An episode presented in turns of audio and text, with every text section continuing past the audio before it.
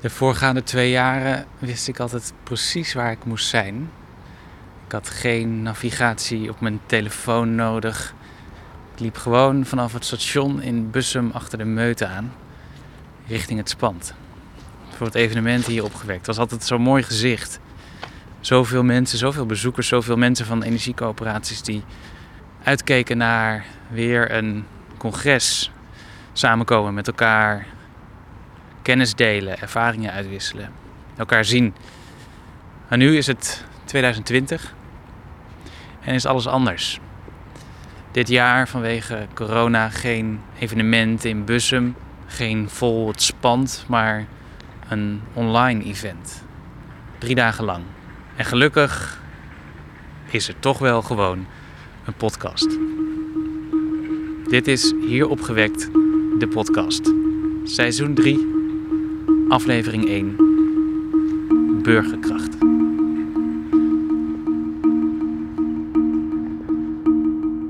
Ik loop nu niet in Bussum, maar in Rotterdam. Op het terrein van de universiteit. En ik ben op weg naar Dirk Loorbach. Je kent hem misschien wel. Hij is directeur van Drift. Dat is een toonaangevend onderzoeksinstituut op het gebied van duurzaamheidstransities. En hij is hoogleraar sociaal-economische transities de faculteit Sociale Wetenschappen van de Erasmus Universiteit. Ik spreek hem over de groei van energiecoöperaties. Het gaat goed met de beweging. Er komen steeds meer energiecoöperaties bij. Ze groeien. Maar dat betekent ook dat ze geconfronteerd worden met uitdagingen.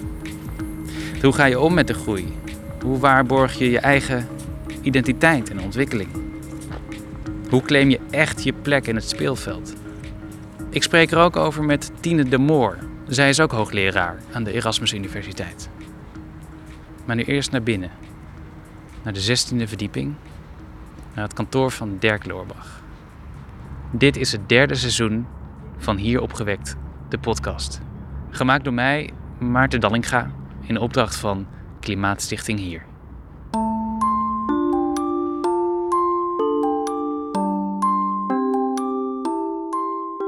Ik ben hoogleraar sociaal-economische transities aan de Erasmus Universiteit en directeur van DRIFT.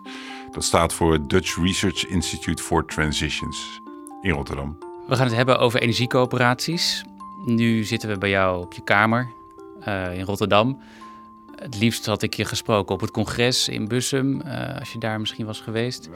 Ja, nu is alles digitaal. Wat, wat betekent de, de huidige tijd dat alles uh, bijna alles digitaal is voor lokale energiecoöperaties, denk je? Heeft dat invloed?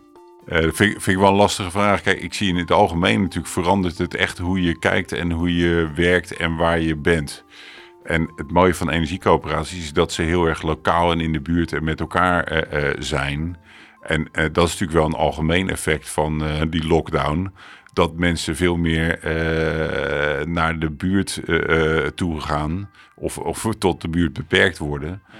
Uh, dus ik zou me ook voor kunnen stellen dat vanuit die bredere hè, bewustwording die ook speelt, dat mensen toch meer openstaan voor bijvoorbeeld uh, energiecoöperaties. Het zou best wel eens een goede tijd kunnen zijn wat dat betreft voor energiecoöperaties. Ja, maar ik vraag me dus wel af of ze er ook gebruik van maken. Dat is transitiedenken is natuurlijk wel, uh, je hebt een crisis, daar moet je gebruik van maken. Maar dat dus weet ik eigenlijk al de eerste tip. Kijk, de echte goede transitiedoeners, die anticiperen eigenlijk op crisis of op verwachte verrassingen. Um, maar de valko is vaak dat ze dat dan niet herkennen, de crisis, omdat ze al zo goed voorbereid zijn en ze zijn eigenlijk al bezig. Dus, uh, dat, dus echt, echt strategisch transitie denken is de crisis gebruiken. Dus uh, wordt veel zichtbaarder nu en positioneer jezelf ook als een antwoord op of als een uh, alternatief voor. Mm -hmm. um, ja, want de ontvankelijkheid is veel groter bij heel veel mensen. Ja, dus stel je komt je buren nu wat vaker tegen. Je zit zelf bij een energiecoöperatie. Uh, misschien zit je wel in het bestuur. Um, wat zou je dan uh, kunnen zeggen? Zou je ook een inhoudelijke link leggen tussen de coronacrisis en lokale energie? Kijk, het is duidelijk dat uh, milieuvervuiling en, en uh, fossiele energie op allerlei manieren ook te maken hebben met kwetsbaarheid, luchtvervuiling, met, uh, uh, ook met de sloop van alle ecosystemen op andere plekken van de wereld. Maar het is natuurlijk ook, gaat natuurlijk ook over de uh, economische ongelijkheid en de hoeveelheid geld die er uh, uit onze economie vloeit naar aandeelhouders. Um, en dat, dat, dat, dat verhaal zie je de afgelopen maanden ook veel scherper naar boven komen. De rijken die alleen maar uh, extreem rijker worden en uh, kwetsbaren die alleen maar nog kwetsbaarder worden. Dus de vraag was, als jij dan op straat zou staan, je bent uh, betrokken bij een energiecoöperatie, je spreekt je buurman of buurvrouw en je wil een gesprek beginnen over je coöperatie. Wat, wat zou je dan zeggen in deze tijd? Nou, dan zou ik beginnen eigenlijk bij hoe ze aankijken tegen die, dit soort grotere uh, vraagstukken. Uh, de ongelijkheid, de uh, milieuvervuiling, de, de transitie in het algemeen. Om dan pas te gaan praten over wat, wat doe je dan zelf of wat, wat zijn de mogelijkheden. Maar goed, de, de, de, de directeur van de energiecoöperatie die probeert de hele tijd al zijn buren over te halen. Dus heb jij hem weer? Ja, daar komt hij weer. Kijk, ik geloof ook niet zo in, in direct overtuigen. Hè, dat je mensen moet gaan overtuigen. Nee, dat is echt heel goed. Transities gaan ook over um, een meer autonoom veranderproces. Waarin steeds meer mensen denken: is dit het nou? Moet het niet anders? En dan op zoek gaan naar iets, een alternatief. En energiecoöperaties, überhaupt coöperatief dingen organiseren: zorg, voedsel, mobiliteit, energie dat is een, een, sorry, een alternatieve richting die op allerlei manieren superieur is aan uh, hoe nu markt en staat het hebben georganiseerd. Betekent niet dat markt en staat uh, dat we dat niet meer nodig hebben, maar het is een uh, richting voor heel veel maatschappelijke verandering. En ja, dat is ook een sleutel om heel veel verschillende mensen aan te spreken. Meer eigendom, meer solidariteit, meer lokale economie. Ja, en dat verhaal vooral, eh, het gesprek daarover hebben, dat mensen gaan ontdekken van hé hey, ja, de manier waarop ik nu spullen koop, mijn geld uitgeef, hoe ik nu afhankelijk ben van allerlei grote internationale partijen. Dit is dus inderdaad een manier om dat anders te doen. Ja, veel mensen willen terug naar ja, wat minder globalisering, wat meer protectionisme misschien zelfs. Dat, van dat sentiment zou je als coöperatie tussen aanhalingstekens gebruik kunnen maken. Ja, ja ik, ik, ik vind het altijd wel moeilijk om te zeggen... Ja, veel mensen willen af van globalisering, zo'n abstract begrip. Ik, ik zou het liefst... We willen de wereld wat dichterbij halen. Ja. Ja, ik denk dat heel veel mensen voelen onzekerheid, onvoorspelbaarheid. Waar, waar, eh, waar ben ik nog van? Waar uh, nou ja, mensen, uh, ook, ook met sociale media en digitalisering, iedereen construeert zijn eigen waarheden. En dan wordt de wereld heel ongrijpbaar en groot en, en onveilig. dat, dat is natuurlijk wel een gevoel wat de hele tijd naar boven lijkt te komen. Ja. Um, dus in die zin moet de wereld kleiner worden. Maar ik vind we doen ook bij Drift veel onderzoek internationaal naar uh, coöperaties, maar allerlei sociale innovaties, andere manieren van organiseren. En het mooie van coöperaties is, ze zijn en lokaal, hè, want het is per definitie dichtbij en met mensen in een omgeving. Maar ze zijn ook mondiaal verbonden. Dus wij noemen dat dan translokaal. Je wordt gelijk onderdeel ook van een wereldwijde community van allerlei coöperaties, eco-villages, uh, transition towns. Uh, uh, dat zijn dan echt de alternatieven. Maar dit is een, een wereldwijde zoektocht van mensen. Hoe kunnen we de economie en de manier waarop we energie en voedsel en zorg en, organiseren... op een veel eerlijker, duurzamer, democratische manier doen dat is het mooie aan co coöperaties. Die, die, uh, um, dat gaat over mensen die met elkaar proberen er, er, iets van te maken. En dat krijgt een formele kant. Dus dan ga je op een gegeven moment met een bestuur en met een organisatiemodel. En dan krijg je ook gewoon leden die alleen maar gewoon klant zijn. Als het goed is, als je groot genoeg wordt tegelijkertijd zit er ook altijd een meer emotionele kant aan. En dat is het verhaal. Dat is waarom mensen het doen. De idealen, maar misschien ook de motivatie. En die is ook altijd deels verbonden aan de plek of de plekken eh, waar die coöperatie vandaan komt. Ja, en dat moet je levend blijven houden en het blijven ontwikkelen. Straks praat ik verder met Dirk Loorbach, maar eerst naar Tine de Moor. Ik spreek haar via internet.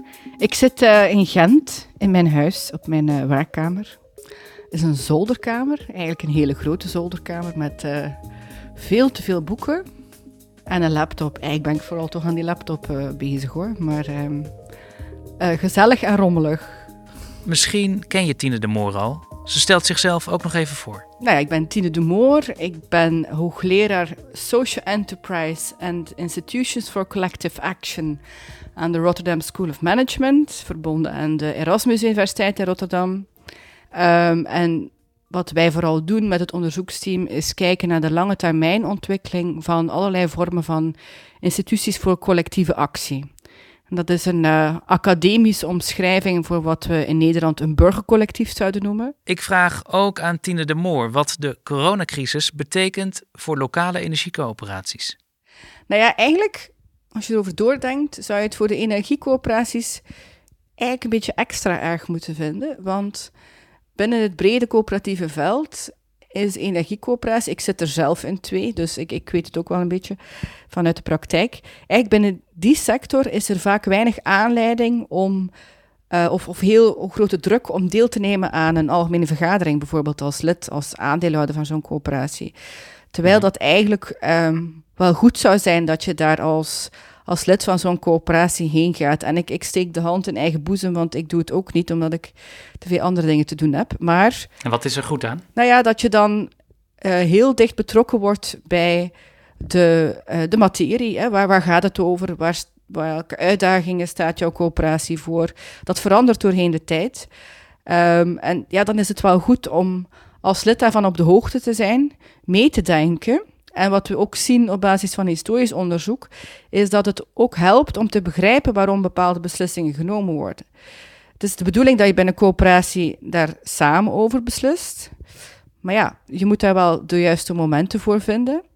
Uh, nu, omdat alles digitaal verloopt, zou het misschien ook wel in het voordeel van energiecoöperaties kunnen uitdraaien. In die zin dat mensen zeggen van, goh, nu die AV toch al eh, online is, kan ik net zo goed uh, inloggen en deelnemen. Hè? Misschien is de drempel nu wat kleiner. Mensen denken, ik heb al de hele dag uh, gevideobeld, ik ben er wel even klaar mee. Dat zou heel goed kunnen, ja. Daar kan ik van meespreken, ja. Um, ja. ja. dat is zo. Het is, een, ik denk, ja. ja het nieuwe normaal, uh, we hebben allemaal geen idee hoe het er gaat uitzien. Maar het is wel duidelijk dat het voor een enige tijd toch nog wel met uh, behoorlijke afstand zal zijn. En dat denk ik, is toch ook wel echt een uh, aandachtspunt voor al die vormen van collectieve actie die zo populair geworden zijn de afgelopen jaren. Dat men elkaar niet meer fysiek ontmoet, terwijl dat toch zo belangrijk is om, ja, om tot een gelijkstemde beslissing te komen. Maar als je een energiecoöperatie hebt die net aan het opstarten is, dan kan ik me voorstellen dat contact bij iemand thuis of in een zaaltje, dat dat juist wel heel belangrijk is. Ja, nou ja, je moet wel een soort uh, proces doorlopen om de neuzen in dezelfde richting te krijgen, uiteraard.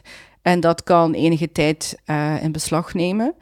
Um, en bijvoorbeeld voor het bepalen van de, de lidmaatschapsvoorwaarden, bijvoorbeeld, kan dat best wel uh, ja, enige discussie met zich meebrengen. Hoe toegankelijk maak je zo'n energiecoöperatie bijvoorbeeld? Zorg je ervoor dat je een systeem opzet waarbij iedereen in het dorp, ongeacht een, een kapitaalkracht, uh, kan deelnemen? Of um, zeg je van nee, je moet echt zoveel kunnen inleggen uh, om deel te kunnen nemen, want anders gaat het niet door. Hè? Dus dat zijn zaken waar je toch uh, eventjes onderling moet kunnen over discussiëren. -hmm. Ja. Um, kunt u zich voorstellen dat door corona mensen minder belang hechten aan betrokkenheid bij een lokale energiecoöperatie? Ja, het is moeilijk nu om uh, daar een inschatting van te geven natuurlijk. Maar het kan een aantal kanten uit. Ja, de maatschappij staat echt op zijn kop. Um, dus het, de samenleving zal zichzelf toch ergens moeten er herijken. En door de coronacrisis zijn er wel een aantal versnellingen gebeurd op een aantal vlakken. En bijvoorbeeld, we zijn veel meer gaan thuiswerken. Dat heeft ook een impact op de uh, energienetwerken bijvoorbeeld. Hè. Um, maar we zijn bijvoorbeeld ook veel meer naar korte ketenlandbouwproducten gaan grijpen. Hè. De korte ketenlandbouw is enorm toegenomen uh, qua verkoop. En dat is op zich een, uh, een goede evolutie. Als je denkt aan, um, nou ja, aan de, de huidige ontwikkeling op vlak van klimaat, zou dat wel interessant kunnen zijn.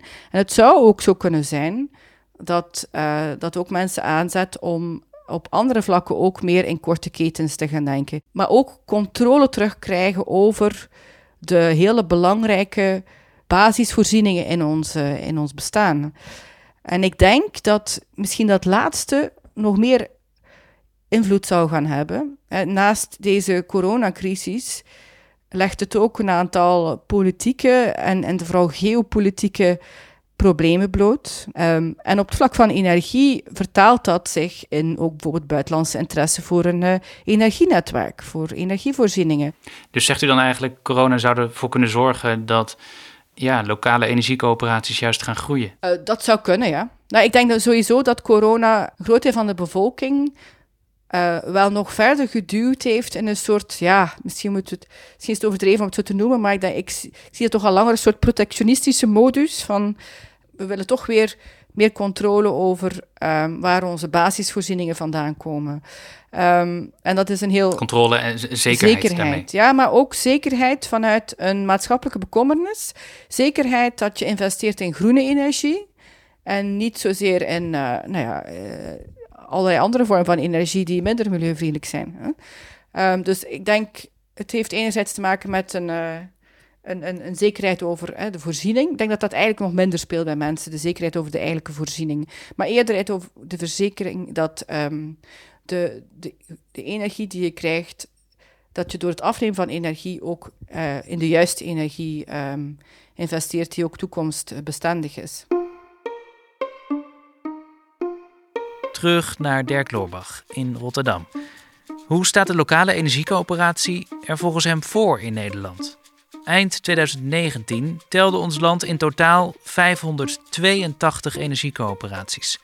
Een toename van bijna 100 ten opzichte van het jaar daarvoor. Nou, dat is één. De beweging is groeiende. Dat eh, komt ook elke keer uit de monitor natuurlijk. Dus er komen er meer en meer en er komen meer en meer leden. Vanuit transitieperspectief zit ik wel eh, te zoeken naar wat de volgende fase is. We hebben uh, een tijd geleden een soort strategische dialoog met de meest innovatieve, grote en, en, en uh, een beetje de diversiteit aan, aan coöperaties gevoerd, energiecoöperaties. Over wat is nou de gezamenlijke ambitie? Nou, daar kom je uiteindelijk wel. Hè. We willen uh, 1 petajoule per jaar opwekken. We willen 1 miljoen leden hebben. Dus je kan allemaal getallen over groei gaan, gaan roepen voor mij veel interessanter vanuit transitieperspectief is dat die coöperatieve logica en de manier waarop het georganiseerd wordt de norm wordt in hoe wij ons energiesysteem vormgeven.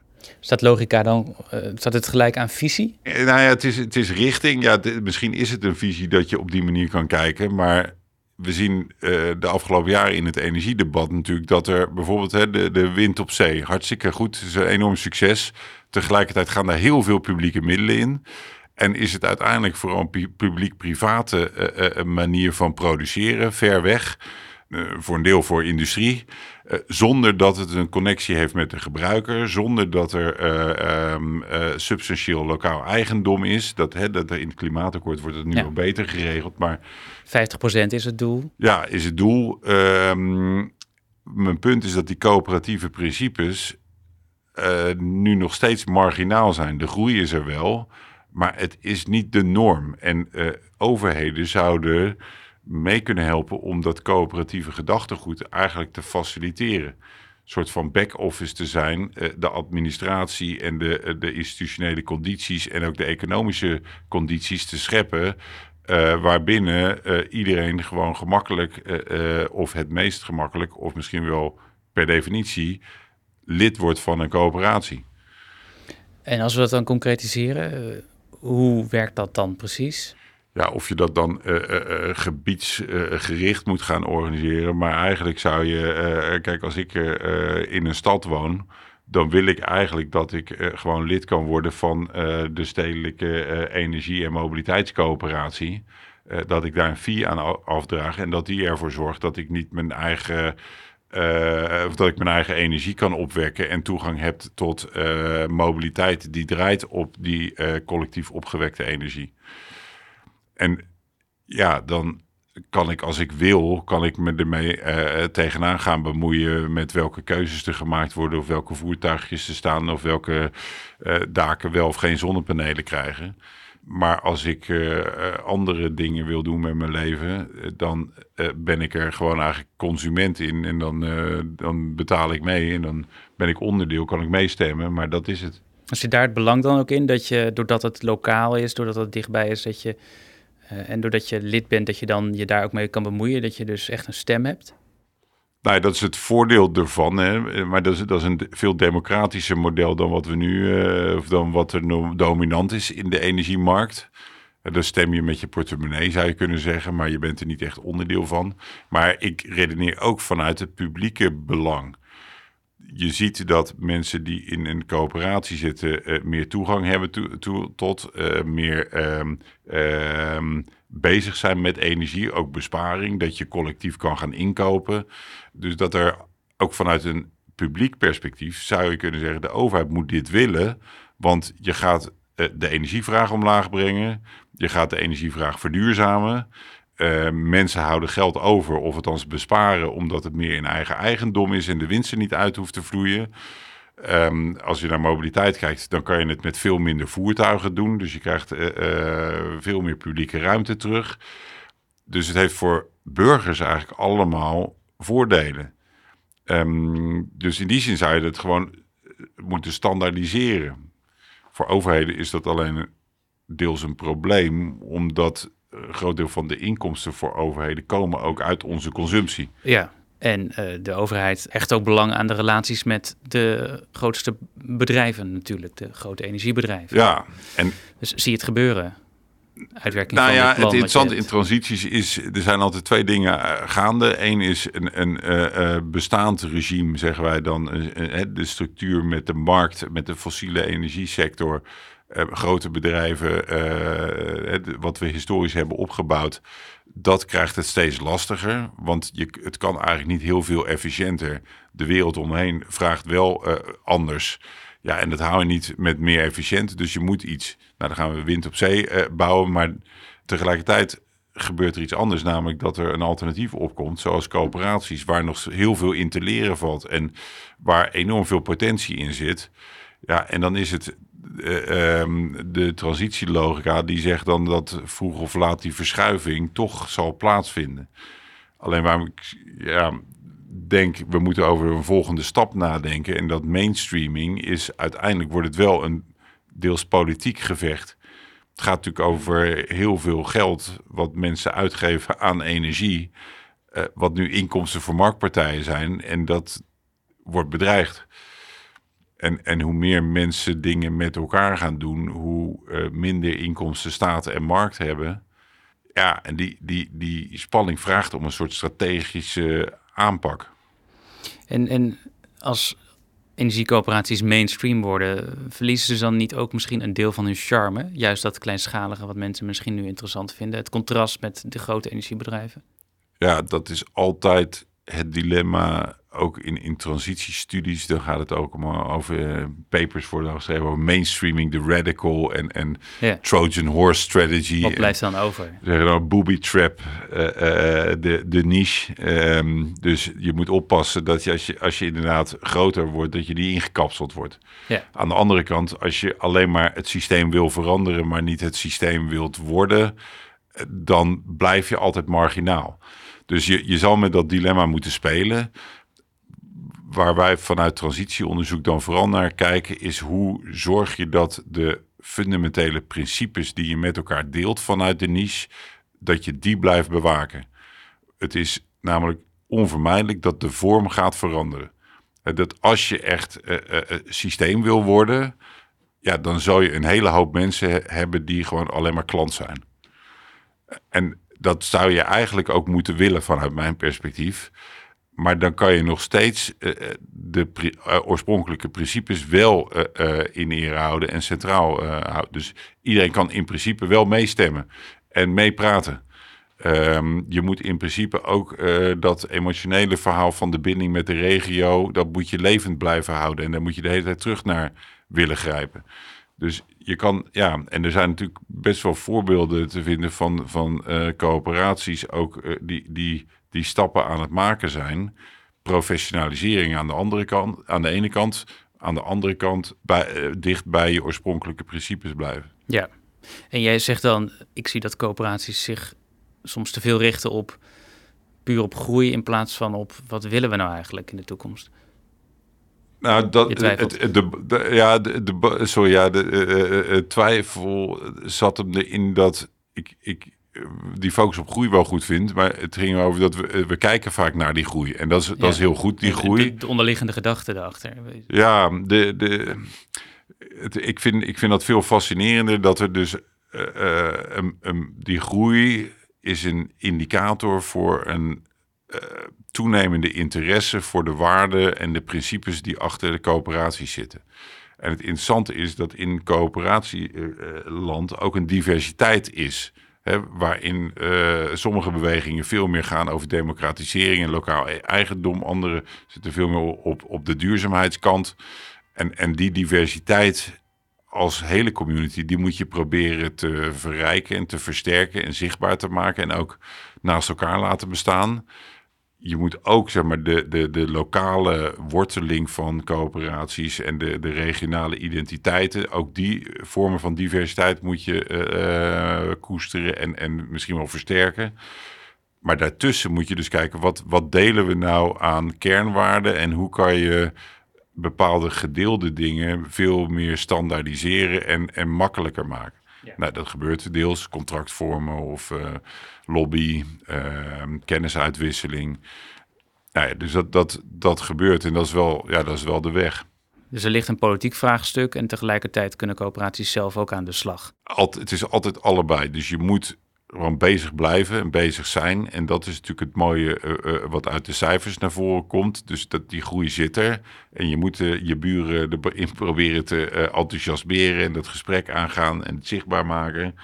Um, maar langzamerhand begint het ook wel zo omvangrijk te worden dat het voor een deel een probleem wordt voor het regime. Maar voor een deel ook gewoon echt interessant wordt. En je, je bedoelt de groei van de coöperaties? De groei van de coöperatie, ja, dat begint nu uh, begint wel ja, een, een, een factor te worden. Uh, zeker als die zich weten te organiseren en, en nog meer mensen weten te mobiliseren, ja, dan. Um, Zet de energiemarkt op zijn kop.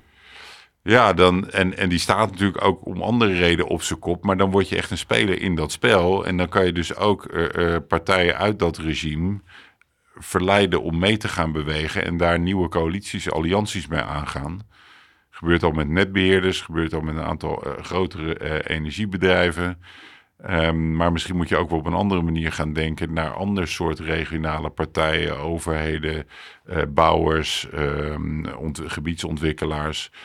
Om te zeggen, ja, wij gaan eigenlijk de komende tien jaar gebruiken om het coöperatieve de norm te maken.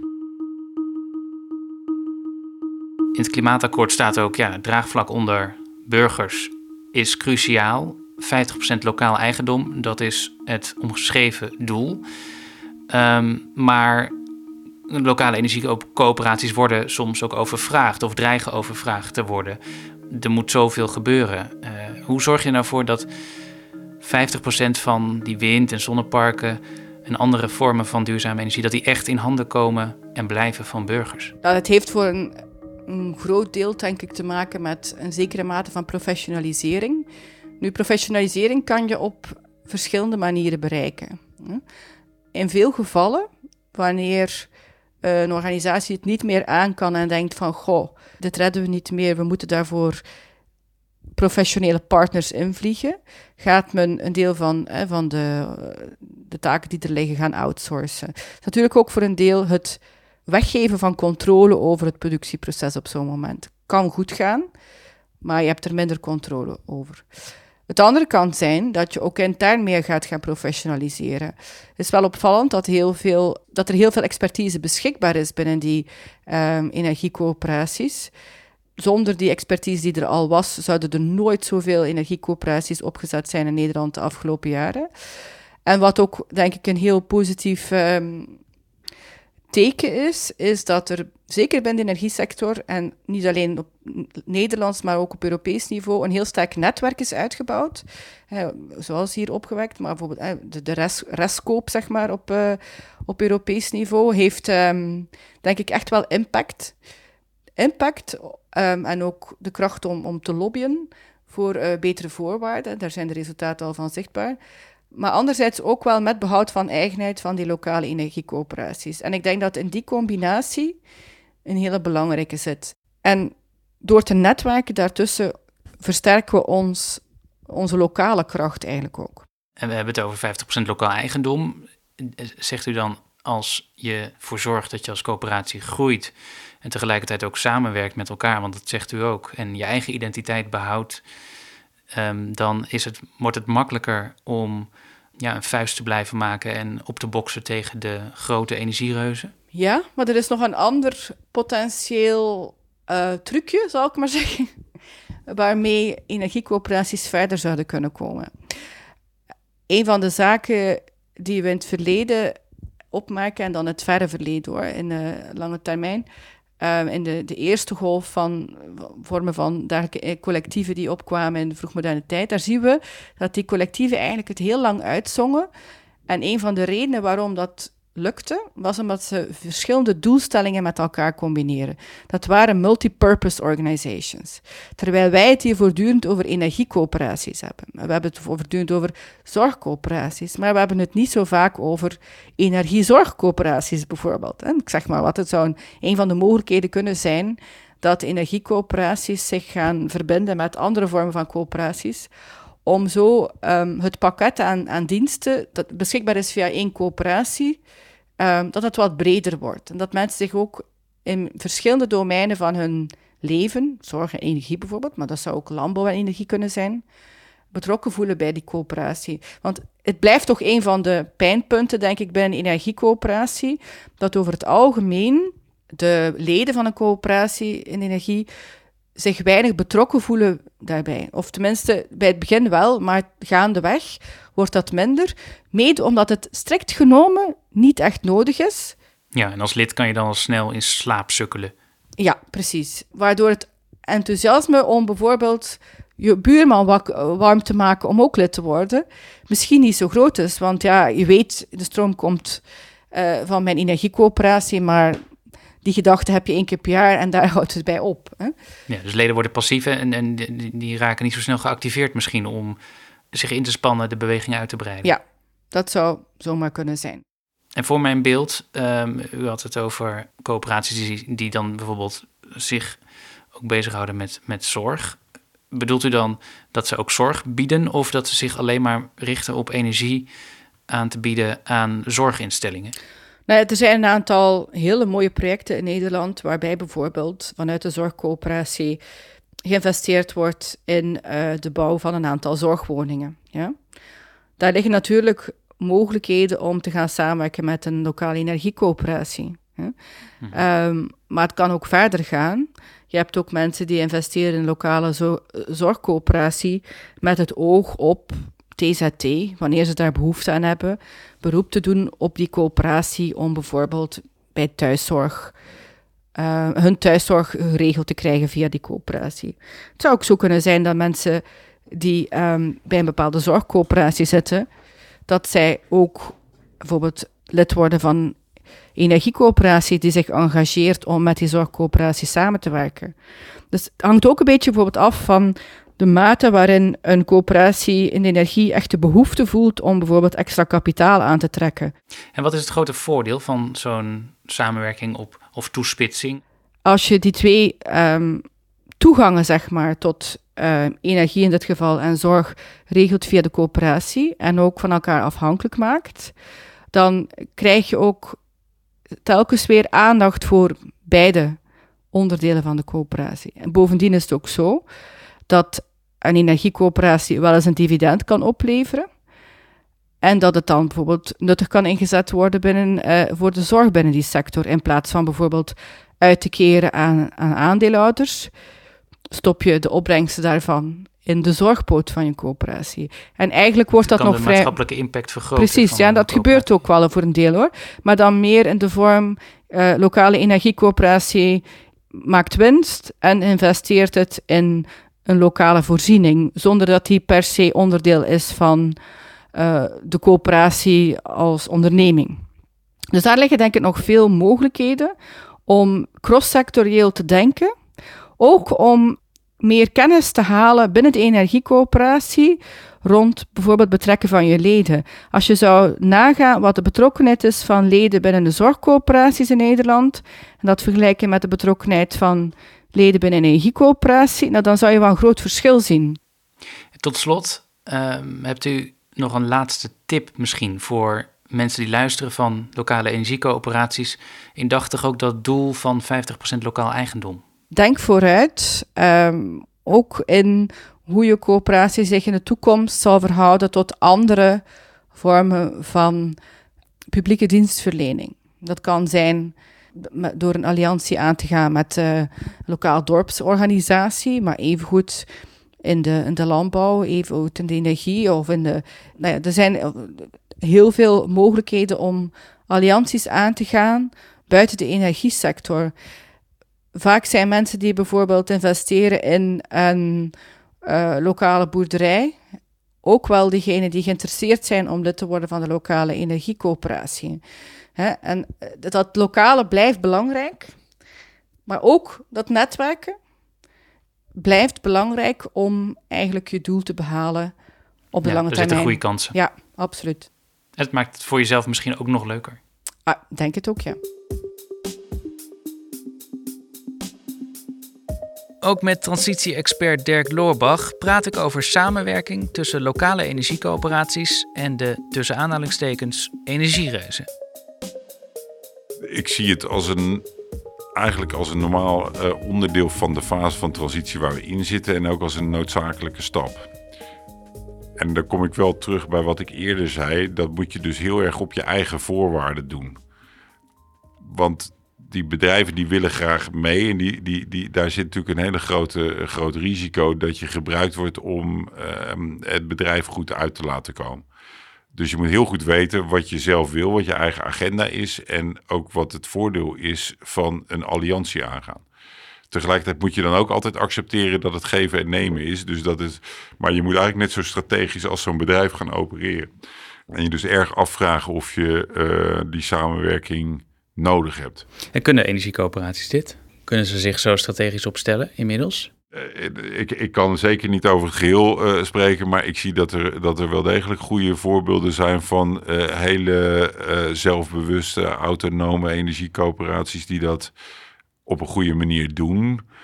Of dat er dan een productieve samenwerking uitkomt, is een tweede. Want ik heb wel eens in discussie gezeten tussen coöperatie en Shell.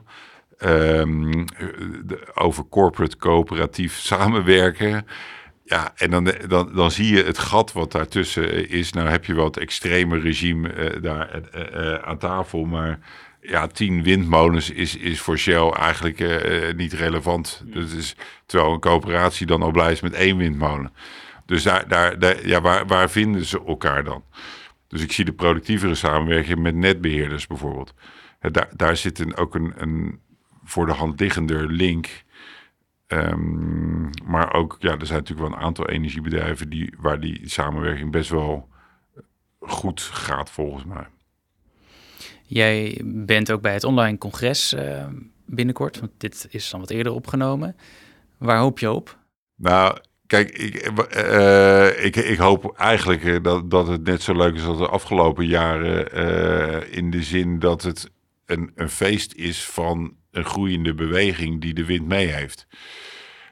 Maar dat er toch ook ruimte is voor gewoon kritische discussie en zelfreflectie. Van wat, wat is nou een volgende fase? Want ja, je zit comfortabel in die groei, maar dan ben je, ben je zelf ook deels regime aan het worden. Hè? Dan, dan de wereld om ons heen verandert. We hebben corona.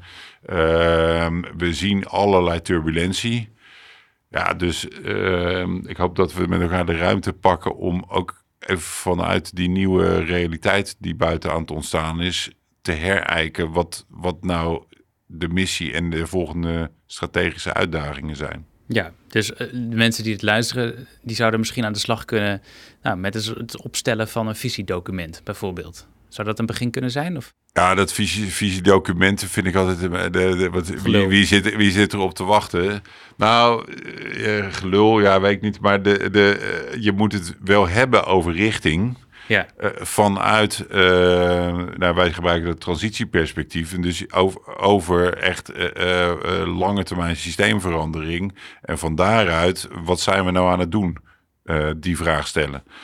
Dus je, je, kan het uiteindelijk wel in een document opschrijven, maar via de toekomst die je wil en die moet kunnen, eigenlijk uh, even met frisse ogen kijken naar wat we nu aan het doen zijn. En of er niet uh, nieuwe stappen te nemen zijn. Of andere partners te vinden zijn. Of dat we ons misschien toch ergens meer tegen moeten afzetten. Of juist ergens meer voor moeten inzetten. Je moet het met elkaar over hebben. Ja, en dan, dan wel op een frisse manier. Niet vanuit het nu en de problemen van alle dag. en en ja, hoe gaan we een stapje vooruit zetten. Uh, maar waar wilden we ook weer op de lange termijn naartoe? En, en zijn we nou op koers of niet? Ja, en pas zo'n uh, gesprek bij de samenstelling van energiecoöperaties. Het, zijn veelal mannen die daarbij zitten. Nou, dat maakt misschien niet zoveel uit, maar uh, het zijn vaak techneuten. Vaak mensen die veel weten over techniek en over ja. hoeveel kilowattuur en weet ik veel wat allemaal. Mist een bepaald type mens bij energiecoöperaties om dit gesprek te kunnen voeren. Ja, dat is ook zo'n generieke uitspraak. Maar kijk, het, het, bredere punt is wel terecht dat uh, heel veel coöperaties natuurlijk ook een ontstaansgeschiedenis hebben uh, vanuit idealisten, techneuten en, en uh, mensen die het op de een of andere manier intellectueel, professioneel voor elkaar krijgen om zich tegen de stroom in te, te roeien de grote opgave is, uh, denk ik, sociale innovatie. Het is om dus de, de kloof te dichten tussen de uitvinders en de voorlopers en de pioniers die er nu zitten. Maar tussen in ieder geval die voorhoede en, en de grote groep mensen die eigenlijk hier heel veel voordelen van zouden kunnen hebben. En die misschien door corona wat, wat meer openstaan om die voordelen te herkennen. Maar voor wie dat heel raar is om lid te worden van een coöperatie om, om dan, wat moet ik dan doen? En uh, is dat dan betrouwbaar? Of uh, wie, wie zijn dat dan? Of uh, uh, ja, dat, en dat vraagt toch ook een ander soort mensen. Dat vraagt communicatie, dat vraagt praten, dat vraagt nadenken over nieuwe modellen om dingen aan te bieden. Op een andere manier het zichtbaar te maken. Dus dat, dat ja, dat. En, en dan moet je je netwerk ook, ook gaan verbreden. Ja, en dat gebeurt vanzelf wel hoor, denk ik. Laten we om ons heen kijken in deze digitale zaal. Um, maar ja, met, met generatiewisselingen gaan er sowieso meer mensen meedoen. En er komen er ook allerlei jongeren bij. Um, ja, dus ik, ik heb daar goede hoop Dat is goede hoop, ja. Nou, hopelijk volgend jaar weer een normaal event. Ja, dat hoop ik wel. Maar ik, ik, ik moet zeggen, er, er zitten ook best wel veel voordelen aan het online. Uh, allerlei nieuwe formats en mogelijkheden. En, uh, dus ik hoop dat de toekomst blended is. Nou, en een van de voordelen van digitaal contact is ook dat ik nog gauw even een gesprekje kon opnemen met Jeroen van Son van Green Choice. Ik ben Jeroen van Son. Ik stuur bij energieleverancier Green Choice een team aan dat zich door het hele land bezighoudt met de samenwerking met lokale energiecoöperaties. En ik heb hem laten luisteren naar de interviews met Dirk Loorbach en Tine de Moor. Wat viel hem op? Wat me opviel is de, de uh, terugkomende vraag... Uh, hoe kan de coöperatieve uh, beweging omgaan met de huidige situatie rondom corona? Maar ook de, de situatie aangrijpen als een kans naar de toekomst. Hoe zie je dat zelf? Ja, ik merkte in maart, toen ik buiten liep. Wij gingen rondom de, het begin van de lockdown veel, eh, veel naar buiten, het begin van de dag.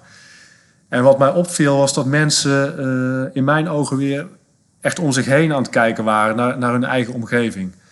En ook met elkaar in gesprek waren over uh, ja, alledaagse dingen in, in de eigen buurt. En ik had, ik had ergens het gevoel, en misschien was dat een soort van, van optimisme of, of een soort van hoop uh, dat, dat ik dat uh, misschien wilde zien. Maar dat mensen zich weer bewust werden van uh, gewoon de, de basis die we eigenlijk met elkaar in onze eigen omgeving hebben.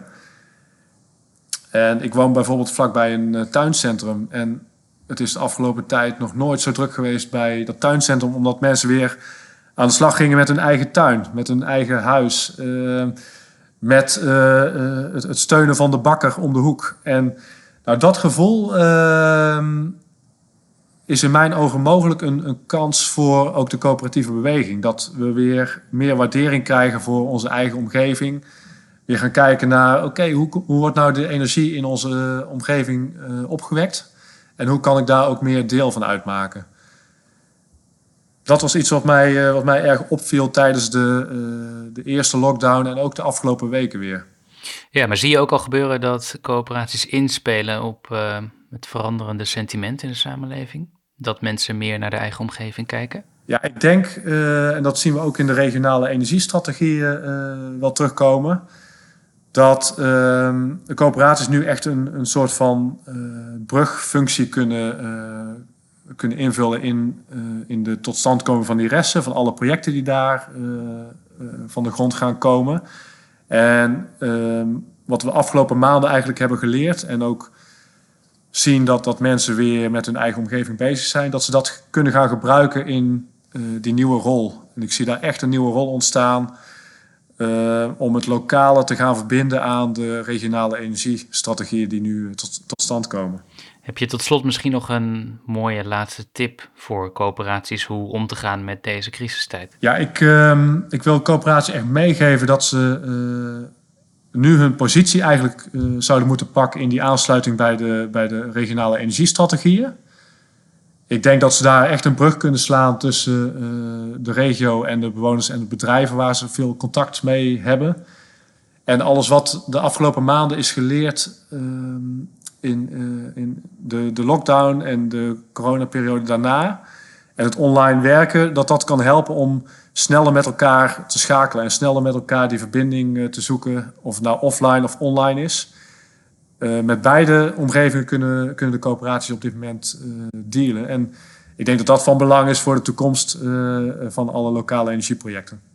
Elk jaar in de podcast komt het thema weer terug. Samenwerking van coöperaties met grotere partijen, met de energiereuzen. Hoe kijk jij daarnaar op dit moment? Ja, ik, ik denk dat uh, dit jaar en uh, wellicht ook volgend jaar echt het moment uh, moeten zijn voor de coöperatieve beweging om naar een robuuste toekomst toe te werken. En ik denk dat daar ook kapers op de kust liggen. op dit moment speelt onder andere het kernenergiedebat. je ziet ook her en der een, een neiging naar een nieuwe vorm van centralisering van, van de duurzame energie. Dus eigenlijk uh, grote windparken, grote zonneparken, waarbij je weer naar, ja, toch in mijn ogen het, uh, het wat oudere model van, uh, van de energievoorziening toegaat. Ik denk dat coöperaties echt zich nu op moeten maken om de stap te zetten naar een robuuste decentrale energietransitie. En daarin dus de samenwerking en aansluiting moeten zoeken bij alle partijen die hen daarbij kunnen helpen. En dat zijn netbeheerders, dat zijn duurzame energieleveranciers, maar dat zijn ook uh, de resten en de provincies en gemeenten. Uh, dit wordt echt het moment om die stap te gaan zetten. En ik zie veel goede dingen gebeuren op dat vlak. Ik denk ook dat we tegelijkertijd heel alert moeten zijn. En moeten voorkomen dat we daar de boot missen. Dus wat mij betreft alle hens aan dek om nu die stap te gaan zetten en echt als een hele robuuste, samenwerkende beweging de stap naar de toekomst te zetten. En als je het hebt over de boot missen, wie zou de energiecoöperaties dan voor kunnen zijn?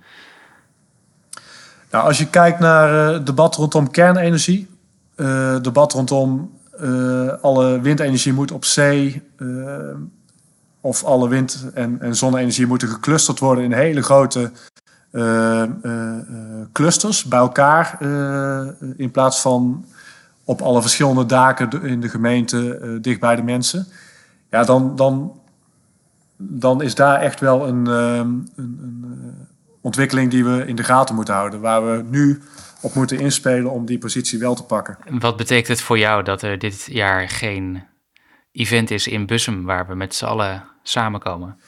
Ja, ik, uh, merkte wel dat ik uh, in eerste instantie eventjes uh, moest nadenken over hoe, hoe, um, hoe gaan we een evenement wat juist in het teken staat van, van elkaar ontmoeten en ook van, van onderling vertrouwen, wat heel erg met de, met de beweging samenhangt. Hoe, hoe gaan we dat op een andere manier online organiseren? Maar inmiddels moet ik zeggen dat ik, eh, dat ik eh, ook wel heel erg eh, enthousiast ben geworden over de mogelijkheden die we online nu wel hebben. En kijk ik erg uit naar hoe het dit jaar gaat plaatsvinden. Gaan er ook dingen gebeuren dit jaar waarvan je zegt, nou, dit, dit hadden we eigenlijk veel eerder al moeten doen. Dit moet een vaste plek krijgen, ook als we straks weer echt samen kunnen komen. Nou, wat ik ehm, mooi vind aan de huidige opzet. Uh, dus het, feit dat het hele evenement online uh, plaatsvindt, is dat we de kans nu hebben om alles wat we online doen ook te delen met hele andere doelgroepen en, en aanwezigen. En ik denk dat dat ook een goede stap is voor het evenement en ook de coöperatieve beweging. Dat we gaan nadenken over hoe kunnen we alles wat we met elkaar delen en waar we over netwerken, hoe, hoe kunnen we dat ook aan anderen uh, laten zien. En daar biedt online juist wel weer een, een mooie mogelijkheid voor. En wat voor partijen denk je dan bijvoorbeeld? Nou, wat als ik Greenjoys in ieder geval merk, is dat we heel erg aan het zoeken zijn naar hoe kun je jongeren betrekken bij de coöperatieve beweging. Hoe kun je zorgen dat ook mensen die niet van nature heel erg in techniek zijn geïnteresseerd, maar juist meer in de sociale kant van de energietransitie, hoe kun je die mensen betrekken? En uh, dat zijn mensen die niet in eerste instantie uh, naar een, een eendaags evenement in Bussum komen. is in ieder geval de ervaring van de afgelopen jaren.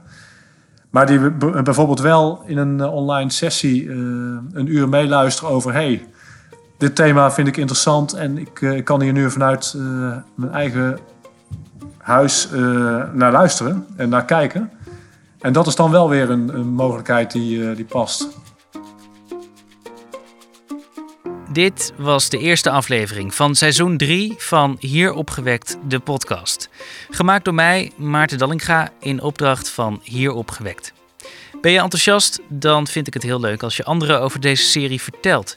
En reageren kan ook. Mail dan naar info.hieropgewekt.nl Wil je geen enkele aflevering missen? Abonneer je dan gauw op deze serie via je favoriete podcast-app.